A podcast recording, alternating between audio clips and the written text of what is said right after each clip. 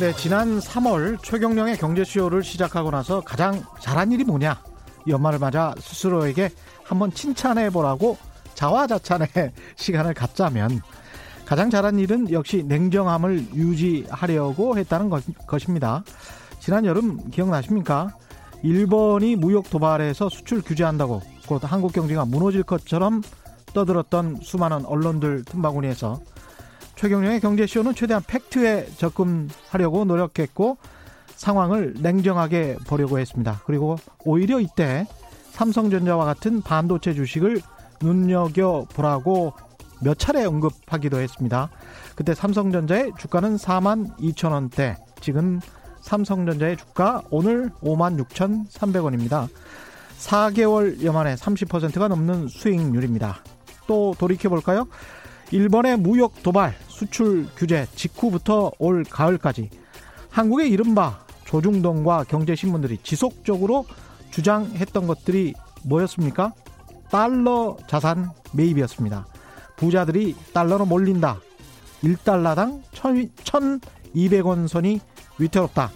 너도 나도 달러 사재기 한다. 한국이 싫어서 부자들이 이민을 간다. 이런 식의 보도들이 쏟아져 나왔죠. 물론 포트폴리오의 일부로 달러 자산을 이야기할 수는 있습니다만 여기에 마치 정치적 의도가 섞여 있는 듯이 사람들에게 공포를 줘가면서 몰아갔던 그런 경향성은 비판받아 마땅하다고 생각합니다. 그때 달러를 뭉칫돈으로 사서 수익 좀 나셨습니까? 그때 달러 많이 사셨다면 지금 오늘 상황은 여전히 마이너스 잘해야 1% 정도 버셨을 것 같습니다. 올바른 판단이 쉽지 않죠. 사적 의도가 없는 정보를 제대로 취사 선택하기가 힘든 세상입니다. 늘 유연하면서도 냉정함을 유지하는 자세가 삶의 습관이 되도록 노력해야 되겠습니다. 그래야 돈도 벌 수 있지 않을까요? 안녕하십니까. 세상의 진실, 세상에 이익이 되는 방송 최경령의 경제쇼 출발합니다. 저는 진실탐사 엔터테이너 최경령입니다. 유튜브 접속하셨죠? 오늘은 반도체 이야기입니다. 지금 시작합니다.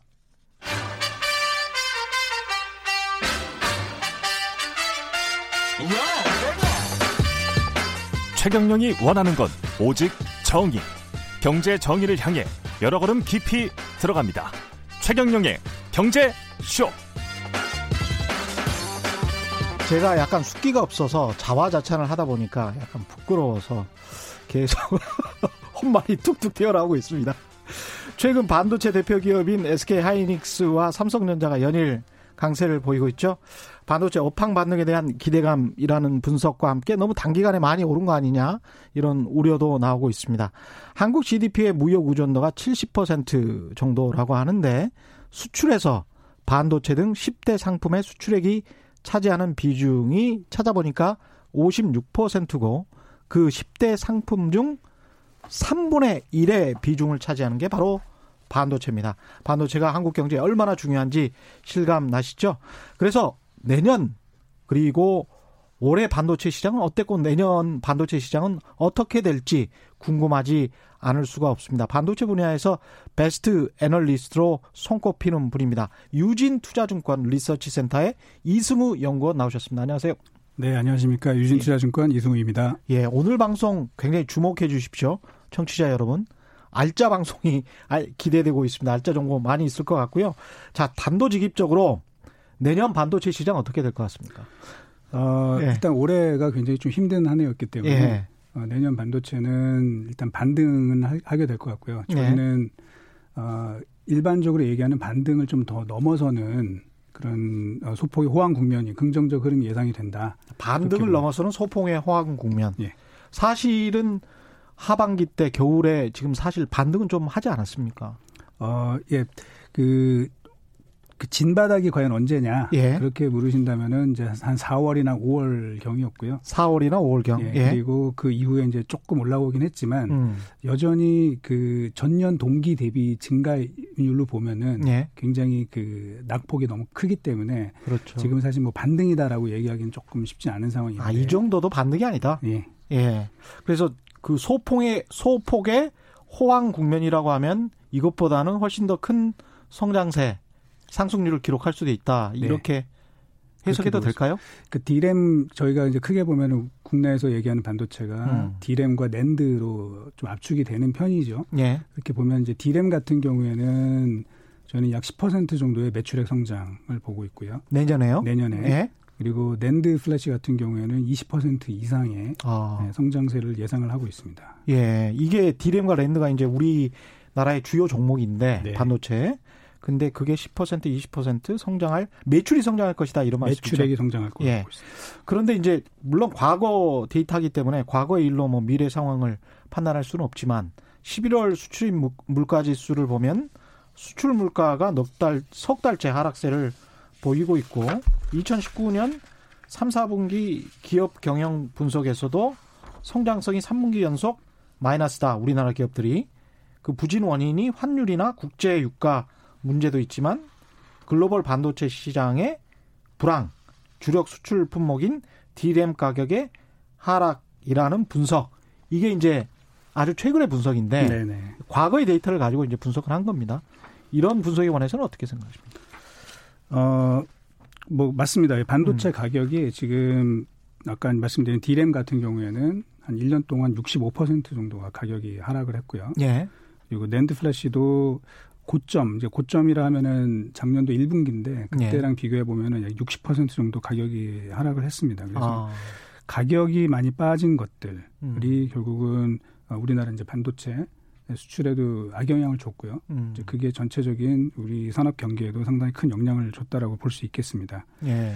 근데, 근데 다만 예, 최근에 그 가격이 하락세가 이제 거의 멈춰가는 것 같습니다. 하락세가 거의 멈춰가고 예. 있다. 예. 예. 그러니까 특히 이제 제일 중요한 게 더 디램이라고 할 수 있는데 디램이 음. 최근 일주일 사이에 한 가격이 저점 대비해서 약 10% 정도 올라가기 시작을 했거든요. 예. 그래서 그렇게 본다면은 이제 지금 가격이 좀 반등을 했고 음. 그러면 중요한 거는 여기에서 어, 이 상승세가 계속 될 것이냐 하는 지금 문제가 남거든요. 네. 근데 이제 반도체라는 그 산업의 특성상 보면 음. 가격이 한 번 방향이 이렇게 대, 대략 정해지면은 네. 조금 지속되는 경향들이 계속 나타납니다. 아 트렌드처럼. 네. 예. 그거는 왜 그러냐면은 어, 반도체 산업이라고 하는 거는 이게 가동률을 조절할 수 없는 산업이거든요. 아, 그렇군요. 네, 항상 예. 100% 숨을 내지 않 계속 돌아가야 되니까. 예. 예. 조절하다 보니까 그런데 음. 가격이 올라간다는 얘기는 결국 뭔가 수요와 공급의 미스매치가 약간 발생을 했다라고 지금 보고 있거든요. 예. 요 상태가 조금 더 지속이 되지 않느냐. 그러니까 지금 뭐 다른 산업 같은 경우에는 어, 공장을 더 돌리면은 음. 돌리면은 이제 물량이 늘어나니까 그렇죠. 공급이 맞아 들어가든지 이렇게 할 텐데 예. 반도체는 어차피 지금 100% 풀 가동을 하고 있는데 아. 이런 상황이 나온다는 얘기는 음. 뭔가 이 트렌드가 생길 가능성이 있다 음. 그렇게 판단을 하고 있습니다. 항상 반도체에서는 뭐 과잉 공급이라는 게 그러면 있을 수가 없겠습니다. 100%로 계속 캐파를 돌리니까. 아, 그게 아니고 예. 오히려 반대가 되는데요. 예. 그 항상 100%를 돌리기 때문에 예. 지금 과, 공급 과잉이 났을 때는 그 음. 굉장히 또 지속이 될 수 있는 거죠. 공급 과잉이 났을 때는 지속이 될 수 있고 네. 그런데 하락세가 멈췄기 때문에 그 공급 과잉이 멈춰섰다. 네. 그래서 이제 수요가 되돌아선 것 아니냐. 네, 네. 예. 제가 제임스 디님 지난 금요일 최초 공개 때 채팅창에 등장한 최경령은 가짜 최경령이다 이렇게 계속 주장을 하고 계시는데요. 그 진짜 최경령 맞고요. 예. 자꾸 여기서 이러시면 안 됩니다. 이게 왜 반도체 업황이 좋아지고 있는 겁니까? 어, 이제 몇 가지 원인이 있는데요. 예. 첫째는 저희가 이제 반도체 업황을 볼때 예. 어, 수요와 공급 음. 그리고 이제 재고 요 세 가지를 가장 중요하게 보는데요. 예. 첫째는 재고가 많이 줄어든 것 같습니다. 재고가 줄어들었다. 예. 예. 그 재고는 저희가 볼 때는 그 몇 가지 요인이 있는데요. 첫째는 그 과거에는 없었던 감산이 일부 좀 진행이 됐었습니다. 감산이 자발적 감산도 일부 있었고요. 예. 그다음에 비자발적 감산도 있었습니다. 예. 그걸로 인해서 생산량이 약간 조정을 받으면서 음. 어그 재고가 좀 소진된 부분이 있고요. 예. 그리고 두 번째는 그 어찌 됐던 간에 이제 미중 갈등이 일부 합의를 시도하게 되면서 음. 그동안에 전혀 수요 증가에 조짐이 보이, 보이지 않았던 음. 그 서버와 데이터 센터 쪽에서의 약간의 움직임들이 나타나고 있는 것 같습니다. 예. 그리고 또 다른 이제 수요 측면의 요인을 보자면은 뭐 요즘에 워낙 뭐 얘기가 많이 나오고 있지만 그 5G 예. 관련된 기대감이 계속 올라가고 있어요. 기대감. 예. 그 잠깐 수치로 뭐 말씀을 드리면은 이런 게 있습니다. 그러니까 2017년 이게 재작년이죠. 재작년에 음. 나온 그런 시장 전망치를 보면은 네. 2020년에 5G 스마트폰이 한 천만 대 팔릴 것이라는 그 시장 전망치가 나왔고 예. 작년에 나온 자료들을 보면은 그게 한 3,500만 대로 좀 올라갔어요. 예. 그리고 올해 상반기 때는 그 수치가 한 1억 2천만 대로 이제 시장 조사 기관에서 언급을 했는데 예. 이번 이제 10월 달에 그 미국 미국이나 그 대만의 업체들이 음. 예상치가 나왔는데요. 그게 2억 5천만 대까지 지금 올라갔습니다. 2억 5천만 대요? 예. 그래서 아 뭔가 이 5G 쪽에서 굉장히 급격한 변화들이 상당히 나타나는 것 같고요. 예. 그러면은 결국은 5G 그 수요를 뒷받침하기 위해서 일단 데이터 센터의 투자가 예. 같이 동, 동반해서 이어간다 그런 음. 부분이 있고 또 하나는 당연히 그걸로 인해서 내년도 스마트폰이 예. 어 좀 지금 최근 몇 년과 비교했을 때 좀 좋은 그 물량 증가가 나타나지 않을까. 참고로 말씀을 드리면 예. 스마트폰 시장이 2016년도가 제일 물량이 많았고요. 그 이후에 2017년, 18년 그리고 올해까지 3년 연속 마이너스 성장을 하고 있는데 아, 마이너스 성장이었으면 계속 예, 예. 내년에는 이게 플러스 성장으로 이게 매출액 도 그렇고 대수도 그렇고 다 그렇습니까? 지금은 이제 제가 대수로 말씀을 드렸습니다. 대수로 말씀. 예. 예. 그 저희가 뭐 그런 반도체 수요를 예상을 할 때는 네. 스마트폰 한 대당 뭐 디램 몇 기가바이트가 들어가느냐 그러네요. 어, 예, 그렇게 예. 저희가 계산하다 보니까 음. 이제 대수로 지금 예. 말씀을 드린 겁니다. 그래서 예. 그런 수요 측면에서 데이터 센터 쪽의 수요가 다시 좀 회복이 되고 있고 음. 그 다음에 스마트폰 음. 또 4년 만에 플러스 성장할 가능성이 있다. 아. 그렇게 보면서 수요도 좀 증가할 것 같고요. 반면에 예. 이제 공급 측면에서 본다면 공급은 그 일단 아직은 재고가 좀 있는 상황이고 반도체 업체들의 예. 재고가 좀 있는 상황이고 그다음에 이제 올해 상당히 어려움을 겪었습니다. 예. 그래서 어. 그 바로 곧바로 투자를 다시 늘려서 음. 물량을 이렇게 증가시키는 거에 대해서는 조금 그 난색을 표하고 있는 상황인 것 같아요. 예. 그래서 내년도에 그 공급 측면에서는 좀 안정화될 가능성이 있다. 음. 그러면은 재고는 줄었고 수요는 좋아지는데 공급은 큰 변화가 없다 그러면 어, 이게 반도체 업황이 좀 개선되는 방향으로 틀 것 같습니다. 그러니까 재고는 약간 줄고 있고 수요는 상당히 늘어날 가능성 기대감이 이제 막 생겼습니다. 이제 막 예. 생겼다. 예. 그리고 공급 측면에서는 별다르게 크게 뭐 과잉 공급이 늘어날 네. 가능성은 내년에 그렇게 보이지 않는다. 네네. 네. 뭐 이렇게 정리할 수 있겠습니다. 네네. 네.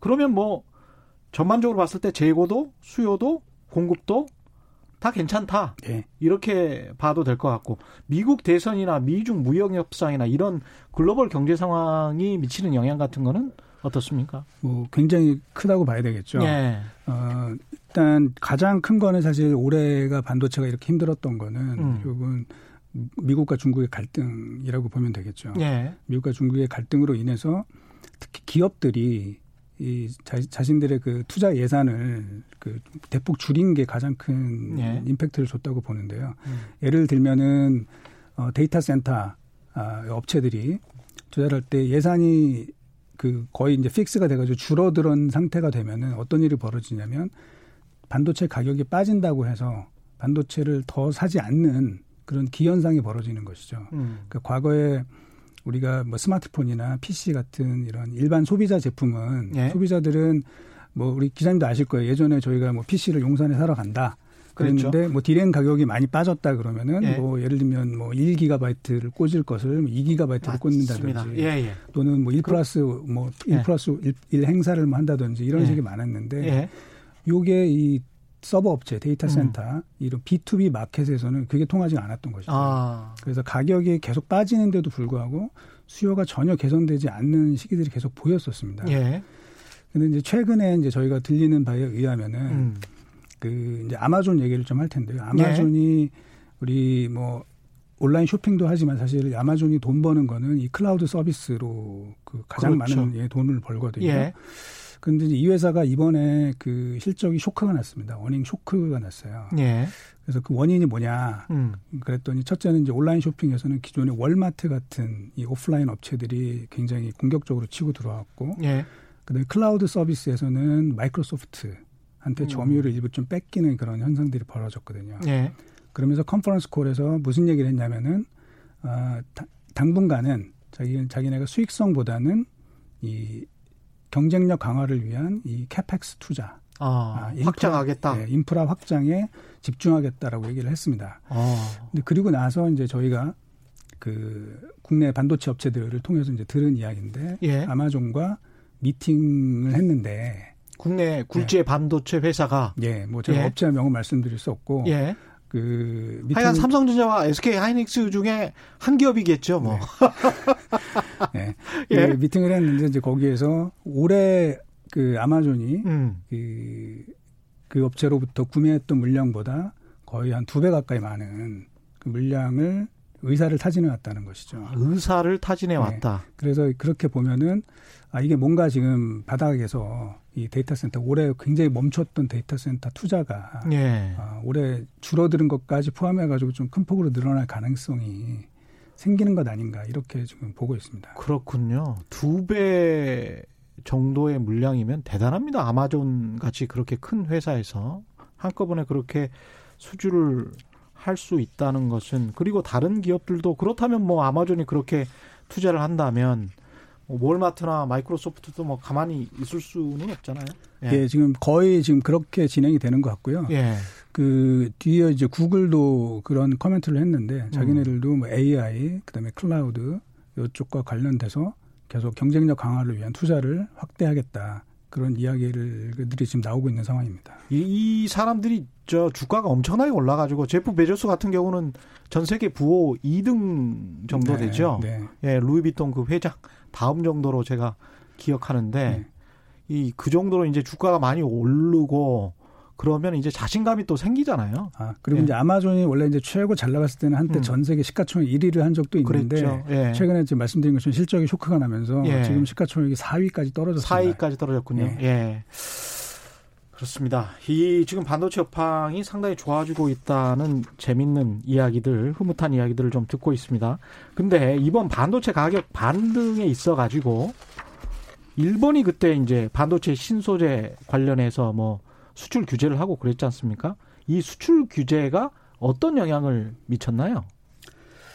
어, 일단 이제 당시가 이제 7월 뭐 요때였는데 예. 7월 달에 디램 현물 가격이 올랐습니다, 사실은. 그, 음. 그 당시에. 그 당시에 얼마 올랐냐면 열흘 동안에 디램 가격이 한 24% 정도 올랐습니다. 근데 사실 이제 그때는 저희가 리포트를 낸 적도 있었는데 예.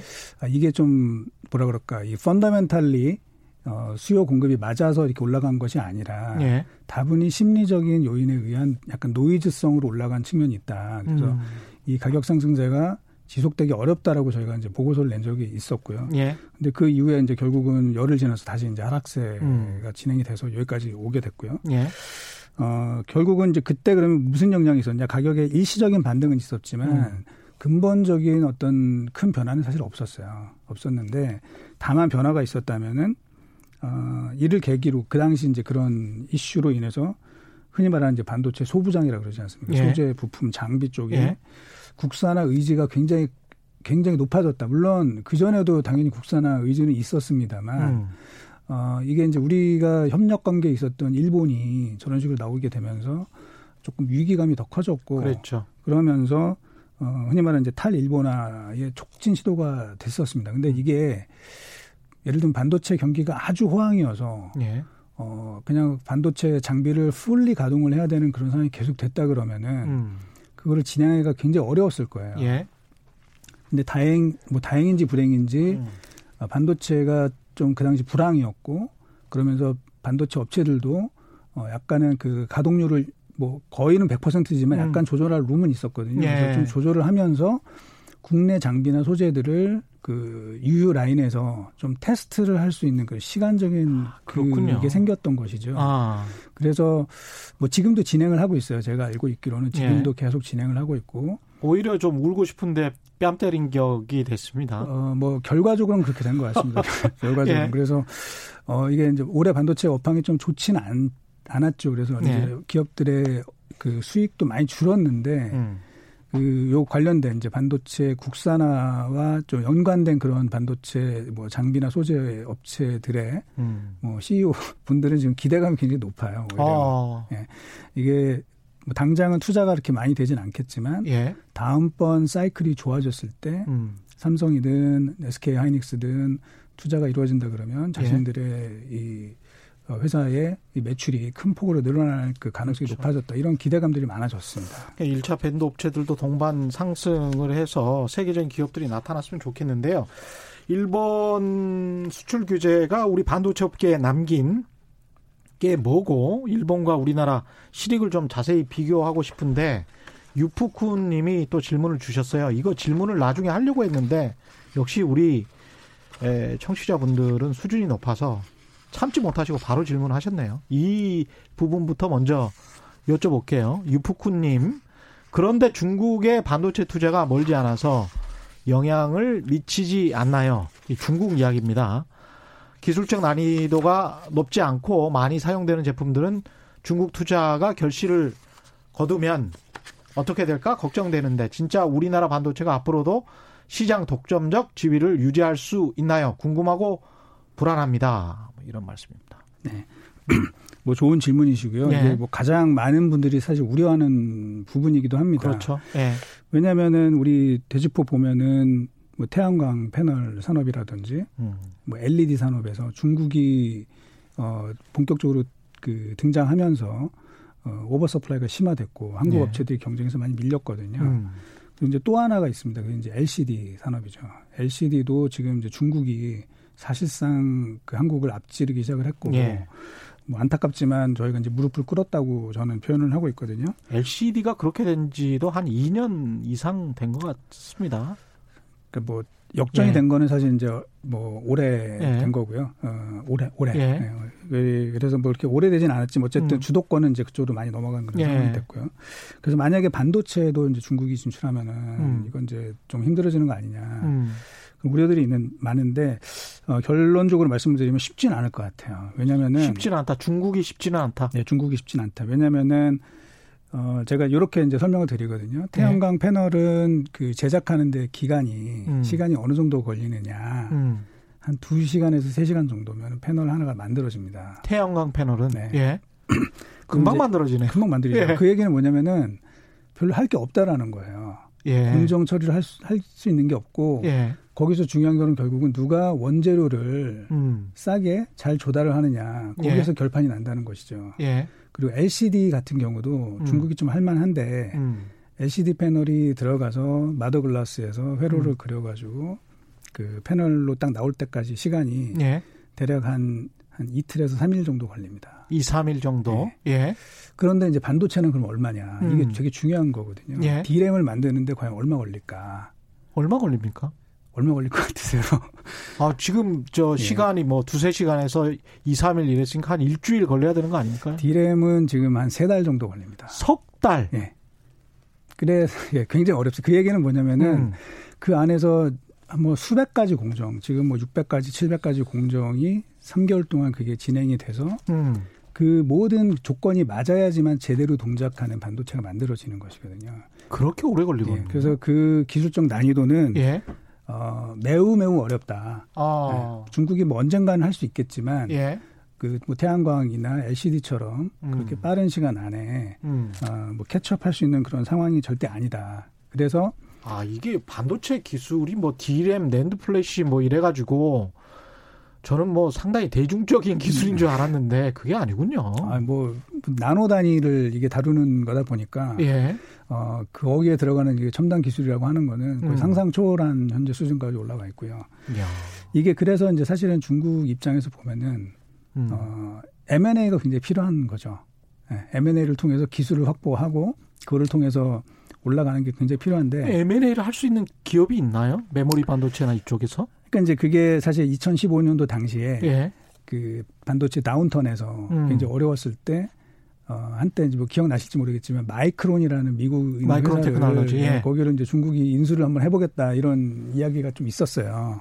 그리고 최근에도 그런 이야기 있었던 것 같은데 이게 이제 보안상의 이유 때문에도 절대 안 된다고 그랬잖아요. 그렇죠. 예. 예. 그런데 이제 뭐 미중 갈등이 이렇게 좀 심화되면서 예. 이제 미중 갈등의 핵심은 사실 무역 이슈라기보다는 저는 이제 뭐 기술이나 패권 경쟁이라고 보는데 예. 그러다 보니까 이제 반도체 주도권을 넘겨주면 절대 안 된다라는 음. 생각이 명확하고요. 마이크론 테크놀로지가 3위 업체죠. 삼성전자, SK 하이닉스, 예. 그다음에 이제 마이크론, 테크놀로지. 네. 예. 그래서 이게 이제 M&A는 불가능해진 상황이 됐어요. 제가 볼 때는. 그렇죠. 다른 업체가 없으니까. 예, 없습니다. 그래서 예. 중국으로서는 그 뭐 언젠가는 하겠지만 음. 굉장히 오랜 시간이 걸릴 것 같고요. 아. 그래서 제가 이제 좀 생각을 한 게 이게 중국이라는 예. 나라가 근데 막 나라 돈을 찍어서 네. 되든 안 되든 막 만들어라. 네. 우리는 뭐 그냥 퍼붓겠다. 네, 네. 우리 굴기 한번 해보자. 네. 이러면 어떻게 됩니까? 뭐 상당히 오래 걸릴 그래서 이제 뭐 완전 불가능하다는 얘기는 제가 못 드리겠고. 네. 근데 굉장히 시간이 오래 걸릴 거고요. 음. 그 중국이 지금 보면 사실 기술적으로 뭐 인공위성도 만들고 핵무기도 만들고 뭐 그렇죠. 뭐 자체 스텔스 전투기도 만들고 음. 심지어 뭐 슈퍼컴퓨터 뭐 최근에는 양자 컴퓨터까지 음. 뭐 엄청나게 지금 그 기술이 올라와 있는데 음. 제가 보니까 이제 중국이 아무리 돈을 쏟아부어도 안 되는 게 한 두 개가 있더라. 뭐죠? 어, 이제 하나가 음. 아, 축구인 것 같고요. 축구가 이게 어, 안 되더라고요. 그리고 갑자기 통쾌하네. 예. 그리고 또 하나가 반도체인 것 같습니다. 그러니까 13억 인구 중에서 뽑고 뽑았는데 어떻게든 네. 한국 이겨보려고. 네. 근데 축구가 안 되고 있고. 중국 슈퍼리그 연봉도 굉장히 많지 않습니까? 예. 네. 그리고 반도체가, 반도체가 안 되고 있다. 이게 안 됩니다. 예, 제가 볼 때는 그래서 쉽지가 야. 않고요. 예. 제 개인적인 판단으로는 이게 실리콘 이 시대에서는 음. 어, 중국이 한국을 뭐 따라잡거나 우리의 뭐 경쟁 상대로 이렇게 볼 수 있는 그런 단계는 좀 굉장히 어렵지 않을까 예, 아, 그렇게 그렇군요. 생각이 들고요. 뭐 새로운 소자가 나온다든지 음. 뭐 요즘에 조금씩 얘기가 나오는 뭐 양자 컴퓨터 시대로 만약에 이게 새로운 단계로 들어가면 모를까. 새로운 단계로 들어가면 모르. 네, 지금 현재에서는 예.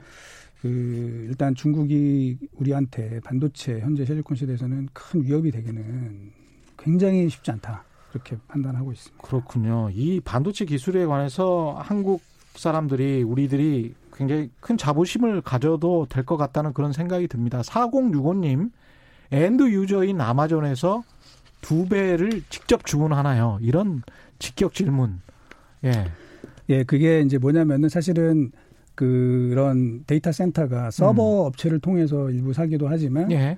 또 그 데이터 센터라는 건 서비스 산업이기 때문에 예. 서비스 산업이기 때문에 자체적으로 그런 일부 부품 핵심 부품들에 대해서는 음. 재고를 보유해야 되거든요. 직접 주문도 하는군요. 예, 그래서 예. 실제로 뭐, 뭐 재작년, 작년, 재작년에 그런 기사도 났었는데 뭐 아마존이나 뭐 구글이나 이런데 그, 그 구매 담당자들이 예. 뭐 우리나라 반도체 업체들 앞에 와서 음. 어, 물량을 달라고 어. 뭐 상당히 뭐 많은 노력을 했다. 뭐 예. 이런 이제 신문 기사가 난 적도 있었습니다. 예, 그 정도군요. 한태규님 참 차분한 설명 이해가 쏙쏙 됩니다 하면서 칭찬을 해주셨습니다. 미중 무역 갈등이 우리나라 반도체 이 앞으로 장래 업황 을 생각을 한다면 아까 이제 보안이랄지 안보 측면에서도 그렇고 불락화될 세계 경제가 거의 확실해 보이기도 하는데 이익이라고 봐야 됩니까? 손해라고 봐야 됩니까? 뭐 당연히 그 갈등이 있는 건 안 좋은 거죠. 예. 그래서 특히 올해 그런 게 많았는데 결국은 두 나라가 갈등을 하면서 어, 수요 측면에서는 좀 안 좋은 부분이 분명히 단기적으로 있을 것입니다. 예. 근데 이제 아까 말씀드린 것처럼 어, 오히려 그거보다 더 큰 위험은 만약에 중국이 뭐 어떻게 해서든 뭐, 뭐 일부 기술 탈취를 하든 뭐 어떻게 해서든 음. 어, 빨리 반도체 산업에 진출하는 게 사실은 굉장히 큰 리스크이거든요. 예. 근데 그런 측면에서 보면은 조금 갈등을 하고 미국과 음. 중국이 조금 갈등을 하면서 예. 거기서 우리나라가 어, 좋은 포지션에서 예. 계속 좀그 그 이익을 볼 수 있는 그런 단계가 되면은 오히려 더 좋은 그림이지 않을까. 훨씬 낫다. 네, 그렇게 그게. 생각을 합니다. 그 중국이 우리나라 기술자들이랄지 제조 공정의 책임자들 퇴역한 사람들 퇴직한 사람들을 데리고 가서 단숨에 또는 몇 년 안에 뭔가 완성해낼 그런 가능성은 없습니까? 뭐 우려가 되죠. 음. 실제 우려가 되고 있고 지금 어 뭐 대만의 그런 기술자들을 좀 많이 후속을 아. 하고 있는 것도 사실이고요. 예. 최근에는 그 일, 저 중국의 칭화 유니 그룹에서 음. 그 과거 일본의 엘피다 총 CEO를 하셨던 유키오 사카모토 예. 상을 모셔다가 이제 음. 지금 좀 준비를 하고 있는 것 같아요. 예. 그런데 이게 이제 반도체가 아까 말씀드린 것처럼 뭐 600까지 700까지 공정이 딱 맞아 들어가야지만 이게 움직이는 거기 때문에 예.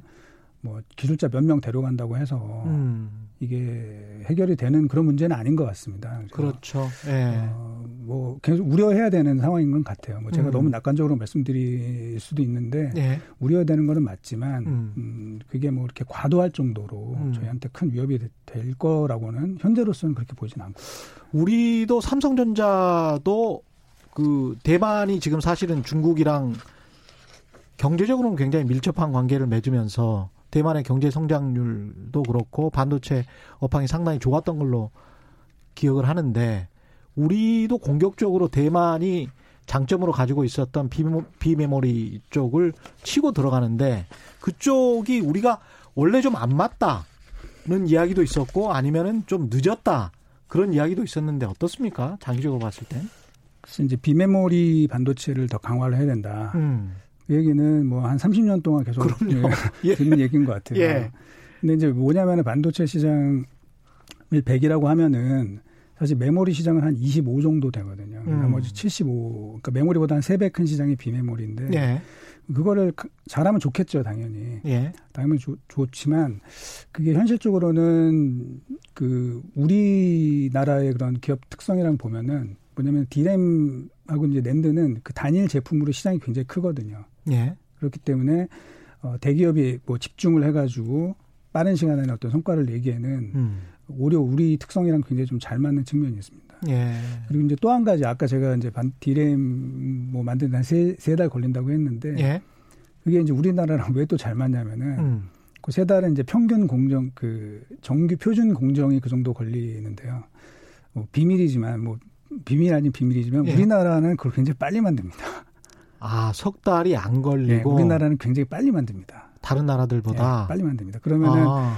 이게 이제 우리가 반도체의 그 원가 구조를 생각을 해보면은 음. 뭐 투자비가 많이 드니까 당연히 감가상각비가 굉장히 큰 부분을 차지하고 예. 당연히 연구 개발비가 많이 차지하거든요. 음.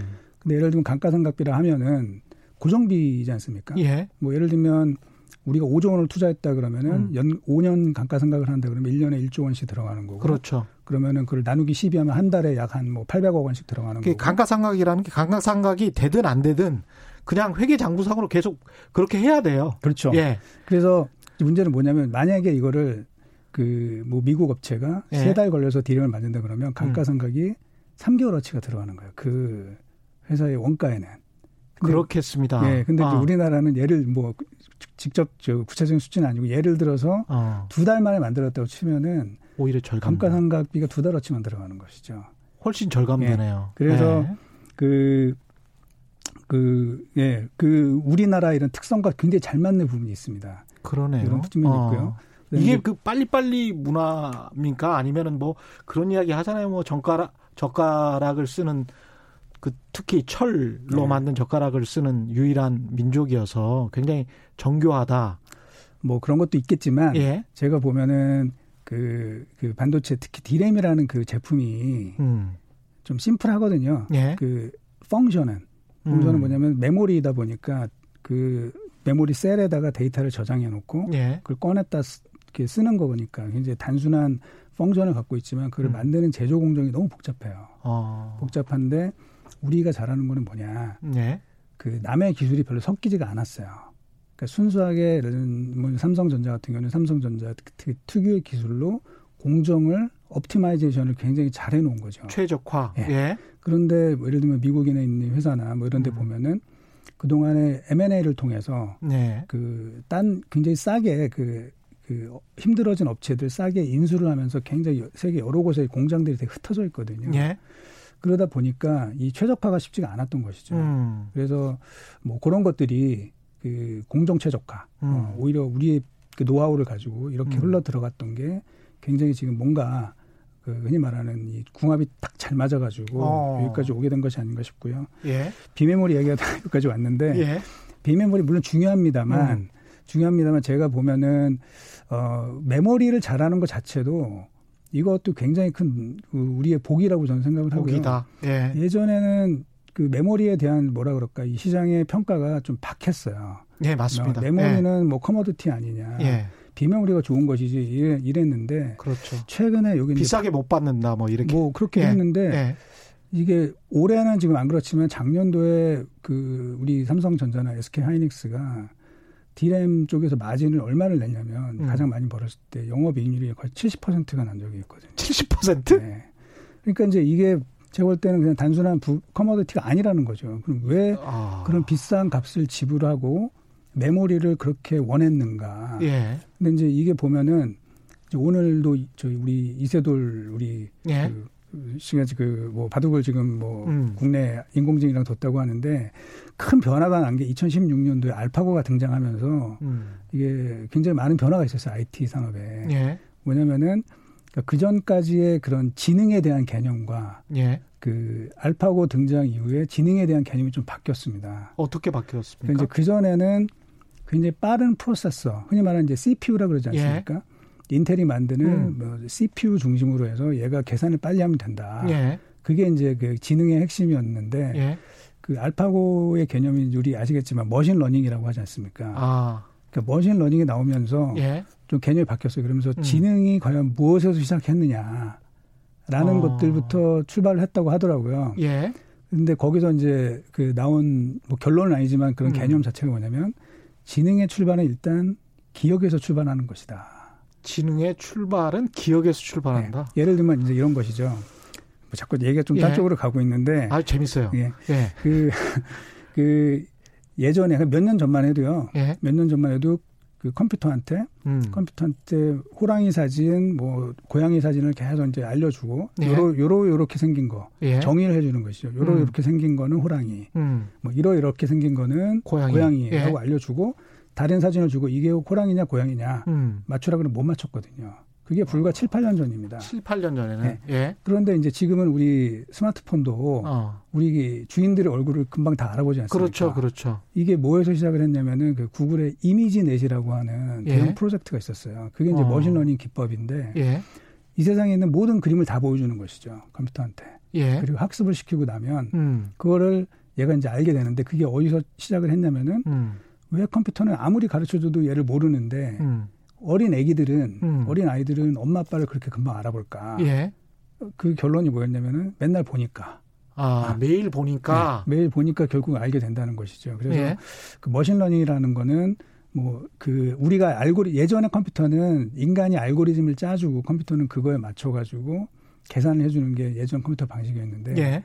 machine learning은 어 데이터를 굉장히 많이 컴퓨터한테 알려주고 알려주면 그리고 다 우리가 원하는 답은 이거다라고 어. 그거를 계속 알려주고 나면 스스로 알고리즘을 찾는 그런 방식이지 않습니까? 그 엄청나게 많은 이미지 데이터까지 직접 저장할 수 있는 그런 그렇죠. 기능. 그렇죠. 예, 저장하고 이제 그거를 빨리빨리 이제 catch하는 그런 알고리 그런 방식이 만들어진 것이고 그러면서 CPU보다는 어. GPU랑 메모리의 결합이 그 인공지능의 핵심이 돼버린 거예요. 메모리가 기억이잖아요. 네. 예. 그래서, 그래서 지능이 기억에서 시작됐다. 예. 아, 그래서 아, 이게 아주 큰 의미가 있군요. 네, 예. 그렇습니다. 그래서 과거보다 이 메모리의 이 성능과 그 용량을 늘리는 거에 굉장히 초점이 많이 가 있습니다. 음. 그래서 컴퓨터의 과거의 그런 방식이 보면은 그뭐 폰 노이만 아키텍처라는 이런 방식으로 예. 이렇게 설계가 돼서 지금까지 그걸 쓰고 있는데 음. 그게 이제 조금 약간 다른 그, 그 GPU랑 메모리의 결합으로 예. 좀 바뀌는 이제 그런 새로운 방식이 나오면서 음. 메모리에 대한 부가가치가 저는 굉장히 높아질 가능성이 있다라고 보고 있어요. 아, 재밌습니다. 이 상당히 가능할 것도 같고 중국 같은 경우도 오늘 뭐 어디 외신을 보니까 지하철 내에도 CCTV를 달아놨더라고요. 네. 예, 그래서 이제 미국 쪽에서는 굉장히 좀 인권 침해다라고 비판을 하는데 결국 이제 얼굴 인식을 통해서 범죄자겠다 네. 뭐 이런 식으로 이제 중국이 나오고 있는데 네, 네. 그게 이제 결국은 굉장히 많은 메모리 칩을 그 필요로 하는 단계로 점점점 옮겨가는 과정이 될 수도 있을 것 같습니다. 예, 좀 컴퓨팅 방식이 좀 바뀐 것 같습니다. 예. 예. 아까 말씀드린 것처럼 음. 그럼 과거에는 그 CPU 중심. 예. 그래서 뭐가 얘가 중심이 돼서 뭔가를 해야 되는 그런 방식으로 바뀌었는데 음. 지금 이제 IoT라 그러지 않습니까? 예. 그래서 어디 중심이 있는 게 아니라 그냥 음. 자기네들끼리 그 디바이스들끼리 서로 통신을 하면서 그 데이터가 계속 만들어지고 이제 이런 방식으로 좀 가면서 음. 어, 과거랑은 이 메모리에 대한 예. 이 뭐라 그럴까요 이 어, 가치 판단이 음. 조금 더 올라갈 수 있는 그 기반이 되지 않을까 그런 음. 생각을 하고 있습니다. 조금 어려운데 그래도 굉장히 재밌죠. 7922님, 8529님, 듣다 보니 빠져들어서 다른 일을 할 수가 없습니다. 완전 몰입입니다. 이런 말씀해 주셨고요. 최종님, 한 번 더 나오셔서 이야기를 더 계속 들려주십시오. 4분 5분밖에 안 남았기 때문에 한 번 더 나오셔야 될 것 같습니다. 붉은 융단님, 오늘은 인문학적이고 철학적인 경제 쇼네요. 늘 그렇습니다. 예, 섭섭합니다. 이주구님, 우리나라 대기업들은 자기들이 처음부터 다 하려고 합니다. 그래서 삼성의 M&A가 구글의 10분의 1도 안 됩니다. 삼성이 비메모리에서 빨리 성공하려면 NXP를 M&A 하는 게 좋다고 생각합니다. 이분은 좀 업계 사정에 관해서 좀 알고 계시는 네. 분인 것 같은데 어떻게 생각하십니까? 이 부분은? 아, 뭐 저도 뭐 비슷한 얘기를 많이 했습니다. 아 했는데, 그러시군요. 네. 예. 근데 이제 비메모리 뭐 삼성도 이제 우리 파운드리 쪽에 예. 이제 투자를 많이 하고 예. 어, 또 할 수 있는 능력이 있다고 저는 생각을 하는데 예. 그거에 비해서 지금 성과는 생각만큼 안 나오고 있어요. 음. 어, 그래서 이제 왜 그럴까 음. 생각을 해보면 어, 삼성이라는 회사의 그 비즈니스 모델 자체가 예. 약간 좀 딜레마적인 성격이 있습니다. 어. 이게 무슨 말씀이냐면은 그 전 세계에서 제가 볼때 거의 유일무이한 것 같은데 예. 삼성은 그 삼성의 고객과 경쟁하는 그 비즈니스 모델을 갖고 있습니다. 그러네요. 예, 예를 들면 애플과 경쟁하고 그렇죠. 예. 원래 삼성 foundry의 최대 고객은 예. 몇년 전만 해도 애플이었습니다. 예. 근데 스마트폰에서 직접 경쟁을 하다 보니 그렇죠. 지금은 이제 애플이 다 떠났습니다. 예. TSMC를 전부 떠났고 음. 지금 현재 foundry의 또 최대 고객 중에 한 명은 이제 퀄컴인데 예. 퀄컴도 마찬가지로 삼성에 보면은 우리 그 갤럭시 애들은 엑시노스 칩이라는 게 있거든요. 예. 그거랑 경쟁을 하고 음. 있어요. 그래서 이제 그게 딜레마라는 것이죠. 예. 그러면 그, 그, 이 고객들 입장에서는 예. 왜 우리가 이 삼성을 도와줘야 되느냐 이런 생각을 하고 있기 때문에 예. 그거를 어떻게 해결해야만 예. 사실 그 투자하는 것만큼의 어. 또는 기술만큼의 예. 그런 성과가 좀 가능하지 않을까 그런 생각을 좀 하고 있고요. 예. 뭐 NXP 뭐 그 얘기도 어, 여의도에서도 사실 그런 관련된 이야기는 굉장히 많이 그렇군요. 되고 있는 그런 상황입니다. 우리 청취자분들 수준이 뭐 거의 뭐 여의도 증권가 수준입니다. 대단하십니다. 그 얼마 시간이 안 남아서 이렇게 만약에 비메모리 반도체나 이쪽도 잘 진행이 되고 그러면 앞으로 5G 시대 스마트 어, 자율주행차 이런 시대 때 우리가 정말 우뚝 설 수 있을까요? 반도체로 그런 갑자기 희망적인 생각이 드는데. 아, 예, 그, 글쎄요, 뭐 지금 시간이 멀, 얼마 안 남기, 예. 안 남았기 때문에 간단히 좀 말씀을 드리면은 ICT industry 전체를 본다 그러면은 예. 사실 맨 윗단에는 뭐 플랫폼이나 예. 소프트웨어, 예. 음. 뭐 컨텐츠 이런 게 있고요. 예. 그런 것들을 서비스하기 위한 네트워크가 이제 그 다음에 쭉 깔리게 되는 인프라가 예. 깔리게 되는 거고요. 그 인프라에 접속하기 위한 여러 device들이 이제 만들어지게 되고 예. 그 반도체는 뭐냐 예. 그 device들에 들어가는 부품입니다 사실. 예. 예. 그래서 굉장히 이제 만들기 어려운 부품인 거죠. 예. 굉장히 고난도의 기술이 필요한. 음. 그래서 전체적인 industry를 본다 그러면은 사실 반도체는 일개 부품입니다. 그래서 아.